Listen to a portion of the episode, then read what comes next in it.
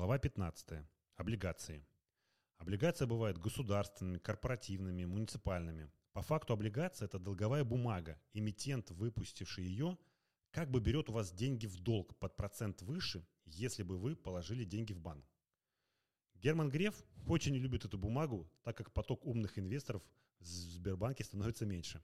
Эмитенту выгодно выпускать облигацию, так как для него это дешевые деньги. Э, небольшой пример.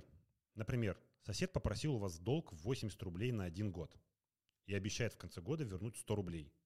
Проходит год, и он отдает вам 100 рублей. Это пример похож на проценты в банке. Положили на год и через год получили доход. Теперь что такое облигации?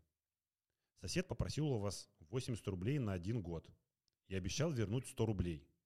Но он обещает вам раз в квартал платить сумму долга. То есть раз в квартал вы будете получать по 5 рублей, а в конце года получите последние 5 рублей и 80 рублей тело долга. Вот это пример работы облигаций. Самая надежная бумага – это облигации федерального займа. Их выпускает государство. Облигация выпускается с разным сроком погашения. Выплаты по купонам могут быть происходить несколько раз в год. Все ОФЗ стоят одну тысячу рублей, и по ним также проводятся торги. Теперь про накопленный купонный доход или НКД. Вы в любой момент можете продать облигацию вместе с ценой, по которой ее продадите, получите тот самый НКД.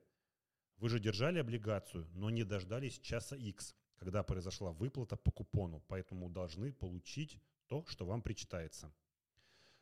АФЗ на самом деле намного интереснее банковского процента, так как при досрочном снятии вклада со счета в банке вам не платят проценты. А ОФЗ, они выше поставки, чем банковский вклад, и вы в любой момент их можете э, продать, имея прибыль. Но прошу обратить внимание, что при покупке облигаций смотрите на купон, так как купонный доход может быть не только постоянный, но и переменный.